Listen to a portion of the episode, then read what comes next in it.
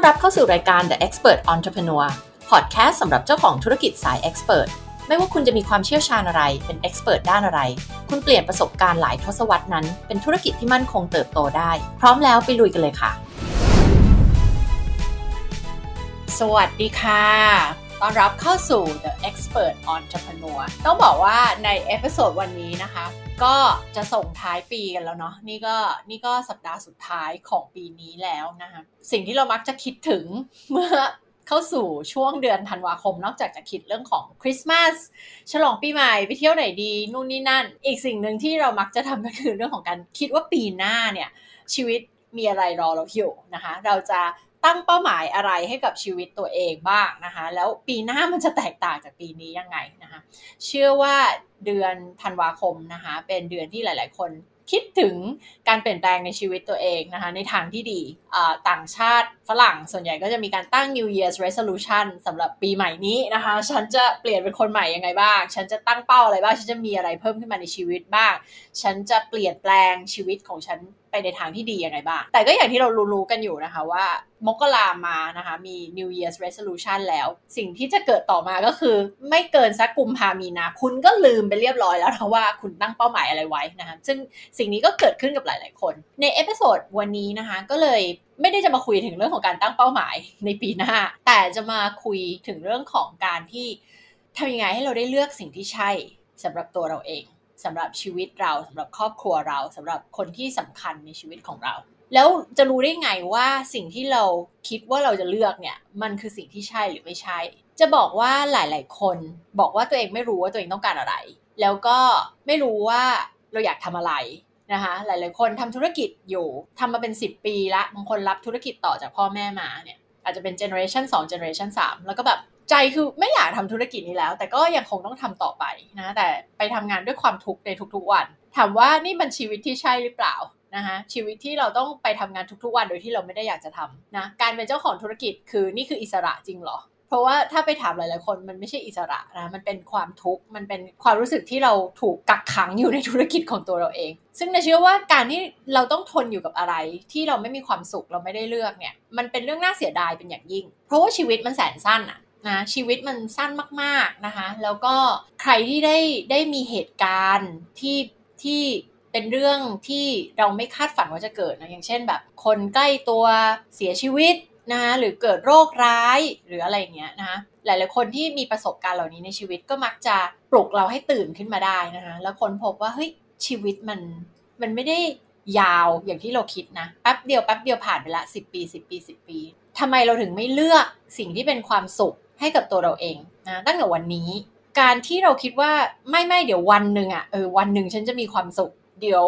วันหนึ่งอะไอสิ่งที่ใช่มันจะเกิดขึ้นเองอะ แล้วเราคิดอย่างนี้ไปเรื่อยๆ เราไม่ได้พบเจอกับวันนั้น เพราะว่าความสุขที่แท้จริงมันต้องเกิดตั้งแต่ตอนนี้ซึ่งไม่ได้หมายเพราะว่าเราจะต้องมีความสุขตลอดเวลา มีความสุขทุกนาทีทุกชั่วโมงเป็นไปไม่ได้ค่ะ เพราะว่าไม่ว่าเราจะรวยจะจนจะจะดีจะร้ายจะอะไรก็แล้วแต่เนี่ยชีวิตของคนเราเนี่ย มันมีทั้งสิ่งที่เป็นความสุข แล้วมันก็มีสิ่งที่เป็นความเจ็บปวด ความทุกข์ในชีวิตเรานะเราเป็นมนุษย์เราไม่สามารถหลีกเลี่ยงไปได้ แต่เราสามารถที่จะเลือก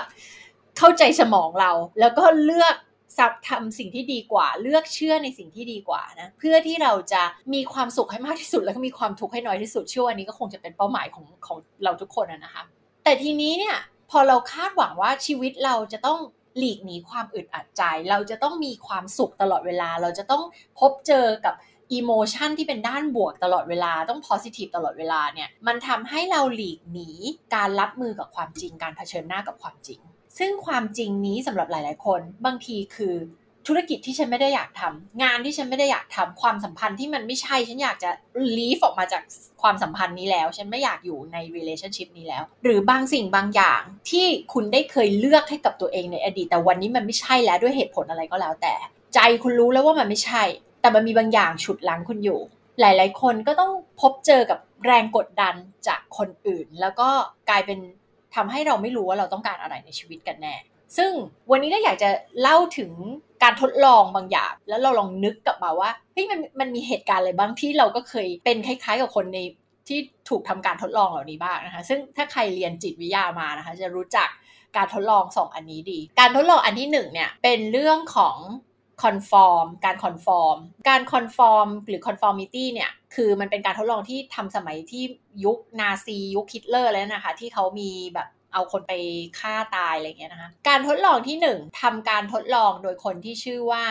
มิลแกรม มิลแกรมเนี่ยเป็นคนของมหาวิทยาลัยเยล มิลแกรมเนี่ยเขา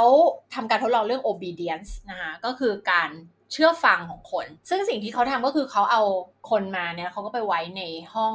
ปิดไว้ไม่ให้เห็น แล้วเขาก็ไปเอาคนที่เป็นผู้ทดลองเนี่ยที่ไม่รู้ว่าเรื่องนี้คือเรื่องอะไรเขาก็เอามานั่งแล้วเขาก็บอกว่าเนี่ยเราจะช็อตไฟฟ้าคนที่อยู่ในห้อง เราจะทำการช็อตไฟฟ้า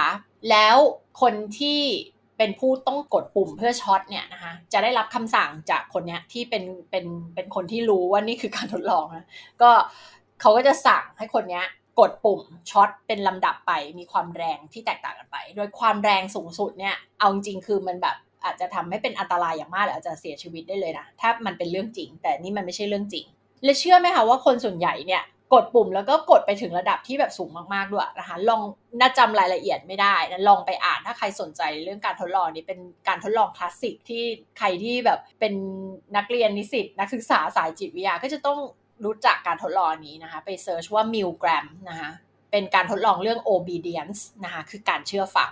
คือเขาเขาเขาทำอันนี้หลังจากที่ช่วงนั้นมีเรื่องของนาซีที่แบบเอาคนไปฆ่าตายอะไรเงี้ยเขาก็อยากจะรู้ว่าเอ๊ะที่หลาย ๆ คนเอาคนไปฆ่าตายอะเป็นเพราะมีคนให้คำสั่งมาหรือเปล่า เขาต้องการจะทดลองว่ามันเป็นเรื่อง obedience หรือเปล่าคือ ถ้ามีบุคคลที่เป็น authority figure ก็คือคนที่แบบเรารู้สึกว่ามีอำนาจเหนือกว่าเรามาบอกให้เราไปทำสิ่งบางสิ่งที่อาจจะขัดกับสิ่งที่ใจเราอยากจะทำจริง ๆ ขัดกับแวลูเราขัดกับจิตสำนึกของเราเนี่ย เราก็จะทำอยู่ดี อันนี้คือสิ่งที่การทดลองนี้มันพิสูจน์นะว่าแบบคุณกดปุ่มเพื่อช็อตคนที่คุณไม่รู้จักว่าเขาคือใครเขาทำความผิดอะไรเขาทำอะไรคุณก็ไม่รู้อะมันก็เป็นการพิสูจน์ว่าเอ้ยคนเราแบบถ้ามีบุคคลที่เรารู้สึกว่าเขามีอำนาจเหนือเรา เราก็จะยอมทำตามเขา ซึ่งในการทดลองเขาก็จะให้คนที่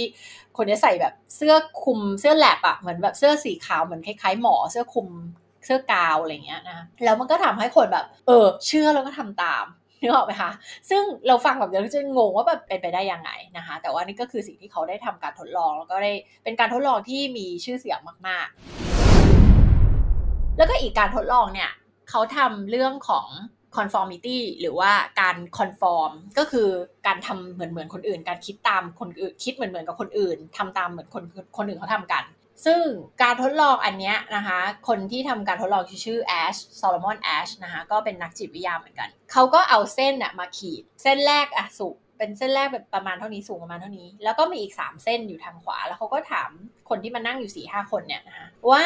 เส้นไหนใน3 4เส้นที่อยู่ด้านขวาเนี่ยที่มันสูงเท่ากับเส้นแรกยาวเท่ากับเส้นแรก แล้วเขาก็จะมีหน้าม้ามาอยู่ในการทดลองนั้นแบบ กี่คนสี่ห้าคนอะไรเงี้ยแล้วสี่คนแรกก็จะตอบว่าเส้นที่สองแต่จริง ๆ เส้นที่มันเท่ากันคือเส้นที่สามซึ่งเราเราก็จะแบบมันก็ดูออกด้วยตาเปล่าว่าเออมันคือเส้นที่สามที่มันเท่ากันกับเส้นที่อยู่ในคำถาม แต่พอเขาให้ตอบผู้ทำการทดลองก็จะถามว่าอะเส้นไหนที่เท่ากัน คนที่หนึ่งก็จะบอกว่าสองเส้นที่สองถูกคนต่อมาบอกเส้นที่สองถูก คนต่อมาบอกเส้นที่สองจนมาถึงตัวเรา ซึ่งเป็นเป็นหนูทดลองเนี่ยเราก็จะแบบ เรารู้สึกว่ามันคือ 3 แต่ทำไมทุกคนบอกว่า 2 หมดเลย เราก็จะตอบว่าอะไรคะเราก็จะตอบว่า 2 โดยเขาก็มีการเหมือนไปถามคนทีหลังว่าทำไมถึงคิดตอนแรกคิดว่า3ทำไมถึงเปลี่ยนไปเป็น 2อะไรเงี้ยฮะก็จะมีคนหลากหลาย หลากหลายเลยกลุ่มที่ 1 คือ บอกว่าไม่มั่นใจพอกลุ่มที่เหลือเขาตอบแบบนี้กันหมดเลย เราก็เลยรู้สึกว่าคำตอบของเขาต้องถูกแน่เลย เราก็เลยเปลี่ยนคำตอบเราจาก3มาเป็น 2 ก็คือรู้สึกว่าเชื่อเสียงข้างมาก เพราะทุกคนตอบแบบนี้มันต้องถูกแน่เลยอะไรอย่างเงี้ย อันนี้มันเป็นเรื่องตลกปะคือเรารู้สึกว่ามันตลกแต่เนี่ยคือทำการทดลองแล้วมันออกมาแบบนี้จริงกับอีกกลุ่มหนึ่งก็คือบอกว่า รู้แหละว่าคำตอบของตัวเองอะถูก ว่ามันสามคือมันเห็นอยู่ชัดๆแล้วว่าสามแต่ก็เขาตอบสองกันหมดเลยขี้เกียจไปขัดแย้งกับเขาคือไม่อยากเกิดคอน FLICT ไม่อยากเกิดความอึดอัดใจที่ต้องไปดิสกรีหรือไปไม่เห็นด้วยกับคนกลุ่มที่เหลือ ก็เลยแบบ อืมทำตามๆเหมือนเหมือนบอกว่าตอบตอบสองไปเหมือนกันอะไรเงี้ย ซึ่งอันนี้ก็เป็นการทดลองที่พูดถึงเรื่องของ conformity คือการ conform คือคนอื่นเขาคิดยังไง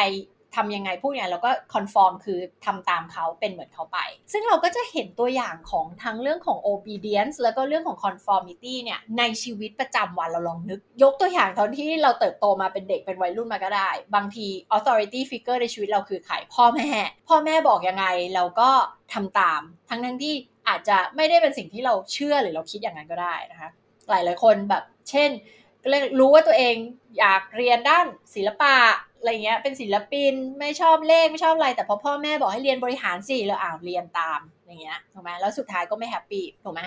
บางคนอยากลาออกจากงานมาทำธุรกิจ แต่ทำไมแฟนบอกไม่เห็นด้วยไม่เอาก็ยอมทำตามแฟนนะแล้วก็ยอมที่จะละทิ้งความฝันของตัวเองไป แล้วก็ทนอยู่ในงานที่ตัวเองไม่ชอบเนี่ยยกตัวอย่าง หลายหลายครั้งเนี่ยเรื่อง conformity นี่คือเห็นชัดมาก มันมีโซเชียลนอมมันมีค่านิยม มันมีสิ่งที่สังคมเชื่อกัน ซึ่งไม่ใช่เรื่องจริงถูกไหมคะที่ส่งผลต่อตัวเรา เราอย่าคิดว่าสิ่งเหล่านี้ไม่ส่งผลต่อตัวเรา เราเติบโตมาในสังคมในโลกใบนี้เนี่ยสิ่งเหล่านี้เนี่ยอคติความลำเอียงความไม่จริง ความเชื่อผิดๆต่าง ๆ เหล่านี้มันส่งผลต่อตัวเราอยู่แล้วนะมากน้อยแล้วแต่แต่ละคนไม่เหมือนกันบุคลิกภาพไทยบุคลิกภาพ ประสบการณ์การเลี้ยงดูไม่เหมือนกัน แต่มันส่งผลไม่มากก็น้อย ดังนั้นแล้วอะมันเรื่องนี้มันเกี่ยวไงล่ะ มันเกี่ยวสิเพราะว่าในการที่เราจะเลือกตั้งเป้าหมายให้กับชีวิตตัวเอง ในการที่เราจะเลือกสิ่งต่างๆ ให้กับชีวิตตัวเราเองเนี่ย เราต้องคิดสิว่า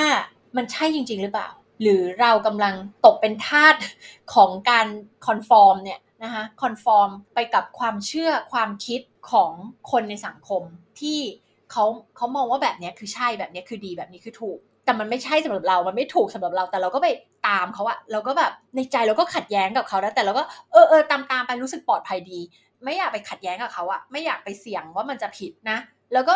ก็คนส่วนใหญ่คิดอย่างนี้มันต้องจริงแน่เลยนะแต่ว่า จะบอกเลยว่า คนส่วนใหญ่คิดแบบนั้นไม่ได้แบบว่ามันจะจริง ไม่ได้แบบว่ามันจะถูก ดังนั้นแล้วเมื่อเราเข้าใจแล้วว่า การคิดตามการทำตามคนส่วนใหญ่มันไม่ใช่สิ่งที่ถูก มันไม่ใช่สิ่งที่ใช่เสมอไป เราก็ต้องกลับมา challenge ความคิดของเรา กลับมาท้าทายความคิดของเรากลับมาตั้งคำถามกับความคิดความเชื่อของเรานะคะว่าจริงเหรอว่าเราต้องทำงานนี้ไปตลอดชีวิต จริงเหรอเราต้องอยู่ในธุรกิจนี้ไปตลอดชีวิต จริงเหรอว่าเออถ้าเราไม่ทำตามที่พ่อแม่บอกแล้ว จะเป็นคนอักตันยูอันนี้ก็เป็นความเชื่ออีกอันที่คอมมอนมากในสังคมไทยหรือสังคมเอเชีย มันจริงจริงๆหรอนะคะ ให้เรา question ความเชื่อเหล่านี้ที่ มันฝังลึกมากในวัฒนธรรมในสังคม จนทำให้คนไม่ได้เคยคิดเลยว่ามันจริงหรือไม่มันไม่จริง ซึ่งเป็นเรื่องที่อันตรายมากนะ เรื่องของ obedience เรื่องของ conformity เนี่ยคือการเชื่อฟังผู้มีอำนาจ หรือเชื่อฟังผู้ไม่ไม่ไม่มีอำนาจก็ตามเนี่ย แต่เชื่อแบบไม่มีเหตุมีผลอะแล้วก็ยังไปทำในสิ่งที่ไม่มีเหตุมีผลอีกด้วยเนี่ย มันอันตรายกับชีวิตเรามากเลยถูกไหมนะคะแล้วก็การคิดการถูกโน้มน้าวจิตใจให้ไปคิดไปเชื่อเหมือนคนอื่น สิ่งเหล่านี้เป็นสิ่งที่น่ากลัวมากเลยนะแต่ว่ามันมันเป็นสิ่งที่น่ากลัวสำหรับนาเพราะว่ามันทำให้เราไม่ได้เลือกในสิ่งที่เราต้องการเลือกจริง ๆ แล้วพอเราไม่ได้เลือกสิ่งที่เราต้องการที่จะเลือกจริง ๆ เนี่ย ผลสุดท้ายเป็นไงคะมีใครมาเดือดร้อนกับเราไหมในการที่เราไม่ได้ใช้ชีวิตในแบบที่เราต้องการ ในการที่เราไม่ได้มีผลลัพธ์ในชีวิตที่เราต้องการ มันคือชีวิตตัวเรา เองเท่านั้นแล้วคนที่อยากจะเดือดร้อนก็คือคนที่คุณรักคุณนั่นแหละ คนที่อยู่ใกล้ตัวคุณนั่นแหละ แต่จะบอกว่าหลาย ๆ ครั้งคนที่อยู่ใกล้ตัวเรา เขาไม่อยากให้เราไปเสี่ยง เขาไม่อยากให้เราเจอกับความล้มเหลวความผิดหวัง หลาย ๆ ครั้งเขาเลยพยายามที่จะให้เราอะทำตามสิ่งที่เขาบอก ซึ่งเขาคิดว่ามันคือสิ่งที่ดีที่สุด แต่เขาไม่รู้ว่าจริง ๆ แล้ว มันไม่ใช่สิ่งที่ใช่สำหรับเรา ดังนั้น ปีใหม่เริ่มปีใหม่นะคะ เป้าหมายอะไรที่เคยคิดมาหลายปีแล้ว แล้วไม่ได้ทำสักทีหนึ่ง แล้วก็บอกตัวเองว่า เดี๋ยวปีหน้าปีหน้าปีหน้า มันมันไม่มาถึงหรอกค่ะปีหน้าที่ว่านี้นะคะ มันมีแต่คุณจะทำก็คือทำตอนนี้เลย การที่เราบอกว่า ปีหน้าปีหน้าปีหน้าไปเรื่อยๆ จริง ๆ แล้วมันคือ เราคิดว่าเราหลอกตัวเราเองว่าเรา make decision แล้ว แต่จริง ๆ เรายังไม่ได้ make decision อะไรเลย ไม่ว่า decision นั้นคือเรื่องอะไรก็แล้ว แต่ชีวิตของเราส่วนตัว ความสัมพันธ์ธุรกิจงานอะไรก็แล้วแต่ ตราบใดที่เรายังไม่ take action อะไรบางอย่าง เรายังไม่ได้ตัดสินใจ และตราบใดที่คุณยังไม่ take action สิ่งนั้นก็ยังไม่เกิด หลายคนคิดว่าการที่เราผัดผัดการตัดสินใจออกไปนะ หรือการที่เราบอกตัวเองว่าเดี๋ยวมันเป็นอย่างนี้ก่อนแล้วเดี๋ยวฉันค่อยตัดสินใจ หรือเดี๋ยวฉันต้องมีอะไรบางอย่างก่อนแล้วฉันค่อยตัดสินใจ เดี๋ยวฉันพร้อมก่อนแล้วฉันค่อยตัดสินใจนะ ซึ่งมันไม่มีจริงนะคะคำว่าพร้อม คุณต้องตัดสินใจเดี๋ยวนี้เลยนะ การที่คุณไม่ตัดสินใจเรื่องอะไรก็แล้วแต่แล้วมันค้างคาอยู่ในใจคุณอะอยู่ในพื้นที่ของความงงงที่ ไม่ yes แล้วก็ไม่ no จะบอกให้ว่ามันเปลืองพลังงานมากนะคะ ในการอยู่ของพื้นที่ตรงนี้กับการที่อยู่ในความสับสนอยู่กับความขัดแย้งในใจตัวเอง ไม่รู้จะซ้ายดีจะขวาดี จะใช่หรือจะไม่ใช่จะทำหรือจะไม่ทำจะ yes หรือจะ no พื้นที่ตรงนี้เนี่ยที่อยู่ในความงงงไม่ตัดสินใจเบลอเบลงงงอยู่เนี่ยกินพลังงานในสมองเราเยอะมากๆ ถ้าใครมีความขัดแย้งอยู่ในใจในเรื่องอะไรสักเรื่องหนึ่งจะเข้าใจสิ่งที่พูดอยู่เป็นอย่างดี ตื่นขึ้นมาทุกวันก็ต้องมาคิดเรื่องนี้ เดี๋ยวเผลอๆก็ต้องกลับมาคิดเรื่องนี้อีกแล้ว เพราะฉะนั้นตัดสินใจเดี๋ยวนี้เลยนะคะว่าคุณจะเอาอยัางไงกับเรื่องแต่ละเรื่องเหล่านี้ make decision ไปเลย ตัดสินใจไปเลย แล้วเริ่มคิดเลยว่า action คืออะไรบ้างที่ต้องลงมือทำถ้ายังไม่ตัดสินใจตอนนี้ก็สามารถตัดสินใจได้ เช่น ฉันจะยังไม่ตัดสินใจเรื่องนี้ แต่ฉันจะไปตัดสินใจ 3 ปีข้างหน้า แต่มันต้อง 3 ปีข้างหน้าจริงๆนะสมมุติ ฉันจะทำงานเนี้ยอีก 3 ปีแล้วเดี๋ยว 3 ปีเนี่ยฉันจะไปตัดสินใจตอนนั้นว่า ฉันจะทำยังไงต่อ อันนี้เป็นต้น แต่อย่าบอกว่าเดี๋ยวไว้ก่อนเดี๋ยวไว้ก่อนเดี๋ยวไว้ก่อนเดี๋ยวค่อยคิดเดี๋ยวค่อยคิดเดี๋ยวค่อยคิด หรืออันนี้คือคอมมอนมากก็คือ เดี๋ยวคำตอบมันจะมาเองอ่ารอให้ ให้ปัญหามันหายไปเองรอให้คำตอบมาเองอันนี้มันจะไม่เกิด มันต้องเกิดจากความตั้งใจของเราที่เราต้องการจะตัดสินใจต้องการที่จะ make decision เพราะฉะนั้นใครที่อยู่ในพื้นที่งงๆอันนี้อยู่ที่กินพลังงานมากมายในสมองใน energy ในความของเราเนี่ยนะคะคุณคิดดูสิว่าพลังงานตรงนี้เนี่ยคุณเอาไปทำอย่างอื่นได้ตั้งเยอะแยะมากมาย คุณจะมาอยู่ในความสับสน make decision ไม่ได้เนี่ยตัดสินใจซะแล้วก็คิดนะคะว่าปีหน้าชีวิตเราจะเปลี่ยนไปยังไงบ้าง เราต้องการอะไรบ้าง ในปีหน้าที่กำลังจะเกิด บางคนวางแผน 3 ปี 5 ปี มองเห็นภาพตัวเองยาวๆ อันนี้คือสิ่งที่ควรทำนะ เราควรต้องมีวิชั่นนะคะว่า เราต้องการสร้างอะไร สิ่งที่มันยิ่งใหญ่ไม่มีอะไรได้มาเร็วๆหรอกค่ะถูกไหมคะความฝันใหญ่ ๆ ของเรา สิ่งที่เราต้องการในชีวิตที่ใหญ่ ๆ มันไม่มาเร็วๆ เพราะฉะนั้นมันต้องมีวิชั่น มันต้องรู้ว่าภารกิจนี้โลกเราเกิดมาบนโลกนี้เพื่อทำอะไร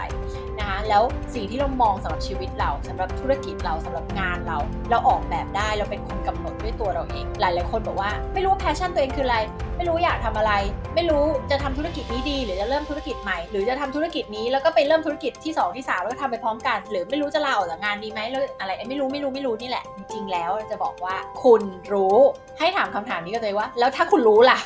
ถ้าคุณรู้อะสมมุติสมมุติไม่ได้บอกว่าคุณรู้สมมุติว่าคุณรู้ล่ะคำตอบมันคืออะไร เพราะว่าจริง ๆ แล้วคุณรู้ แต่คุณแค่กลัวคำตอบ เท่านั้นเอง คุณกลัวคุณคิดว่าไอสิ่งที่คุณต้องการสิ่งที่คุณฝันไว้เป้าหมายที่คุณตั้งขึ้นมาเป็นเป้าหมายเอง คุณกลัวมันไม่สำเร็จ คุณกลัวมันเป็นไปไม่ได้ คุณเชื่อว่ามันเป็นไปไม่ได้ คุณก็เลยตัดออปชันนั้นออกไป แล้วทีนี้ก็ไม่เหลืออะไรแล้วไง เพราะว่าสิ่งที่เหลืออยู่ไม่ใช่สิ่งที่คุณต้องการอย่างแท้จริง สิ่งที่คุณต้องการคุณคิดว่าคุณทำไม่ได้ คุณเชื่อว่าคุณทำไม่ได้ คุณตัดออกไป แล้วมันก็เลยไม่เหลืออะไร ไม่เหลืออะไรแล้วไง ให้เลือกแล้วไง เพราะว่าสิ่งที่คุณเลือกอย่างแท้จริงอะคุณได้ตัดมันออกไปแล้ว ทุกคน consider เรื่องนี้นะคะว่า จริง ๆ เรารู้อยู่แล้วว่าเราต้องการอะไร สิ่งที่มันต้องเปลี่ยนคือความเชื่อที่มีต่อเรื่องนั้นๆ ว่ามันทำได้ แล้วมันต้องทำยังไงแล้วมันถึงจะทำสำเร็จ มันต้องเปลี่ยน mindset อะไรบางอย่าง มันต้องเปลี่ยนพฤติกรรมอะไรบางอย่าง มันต้องไปเรียนรู้อะไรเพิ่ม มันต้องไปหาใครมาช่วยเราหรือเปล่า เราถึงจะก้าวข้ามอุปสรรคในในความคิดของตัวเราเองไปได้ ไม่มีใครขวางเราหรอกค่ะ ในชีวิตเนี้ยมีแต่คนที่ขวางเราก็คือตัวเราเองนี่แหละค่ะ ที่ขวางการเบลมคนอื่น การอ้างว่าเป็นเพราะคนอื่นนี่เป็นข้ออ้างที่ไม่จริงทั้งสิ้นอำนาจในชีวิตเราอยู่กับตัวเราเองนี่แหละเราเนี่ยแหละคือคน make decision กับทุกเรื่องไม่ว่าเล็กหรือใหญ่ในชีวิตของเรา เรา control ทุกเรื่องในชีวิตของเรา จริงอยู่มันจะมีเหตุการณ์ไม่คาดฝันนู่นนี่นั่นเกิดขึ้นมา disrupt ชีวิตเราอยู่แล้ว แต่ในที่สุดเมื่อเกิดเหตุการณ์เหล่านั้น เราคือคน make decision และตัดสินใจว่าเราทำยังไงกับเหตุการณ์นั้นล่ะ เมื่อเกิดสิ่งที่ไม่คาดคิดแล้วเราทำยังไงล่ะเราทำไงต่อ อันนั้นคืออยู่ในอำนาจตัดสินใจของเราแล้วถูกไหมคะ ก็ฝากไว้นะคะสำหรับใครที่กำลังคิดตั้งเป้าหมาย คิดว่าปีหน้ามันจะต่างไปจากปีนี้ยังไง สิ่งดีๆ ที่เราฝันเอาไว้มันจะเกิดหรือไม่เกิดอันนี้อยู่ที่ตัวเราเองก็ฝากไว้นะคะไปเลือกสิ่งที่ใช่สำหรับชีวิตคุณนะคะแล้วก็เขาเรียกว่าอะไรต้องต่อสู้เสียงส่วนใหญ่เสียงส่วนมากในสังคมที่บอกว่าคุณควรใช้ชีวิตแบบนี้ คุณควรต้องทำแบบสิ่งนั้นสิ่งนี้ควรต้องเป็นแบบนี้แบบนั้น challenge มันตั้งคำถามกับมันว่ามันไม่จริงอะใครบอกว่ามันจริงอะ แค่คนส่วนใหญ่คิดว่ามันจริง ไม่ได้แปลว่ามันจริง ไม่ได้แปลว่ามันใช่ แล้วเดี๋ยวเราพบกันในปีหน้านะคะ episode หน้าปี 2022 ค่ะ แล้วพบกันค่ะ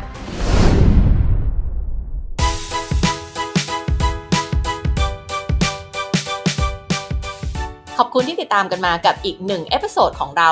ติดตามนิดาได้ตามช่องทางต่างๆ ในต่อไปนี้ค่ะ Facebook โค้ชนิดา Instagram นิดาเลิศ .th Clubhouse นิดาเลิศ และสำหรับใครที่สนใจสั่งซื้อหนังสือ Shine from Within สามารถสั่งซื้อได้ที่เว็บไซต์ SE-ED Book รวมทั้งร้านขายหนังสือทั่วประเทศ และเว็บไซต์ที่ขายอีบุ๊กต่างๆ ด้วยค่ะ และใครที่สนใจหนังสือ One to Millions Entrepreneur ฉบับภาษาอังกฤษนะคะ สั่งซื้อได้ที่ Amazon นะคะ มีลิงก์อยู่ใน show note ของ episode นี้ค่ะ แล้วพบกันใหม่กับ The Expert Entrepreneur ในเอพิโซดหน้านะคะ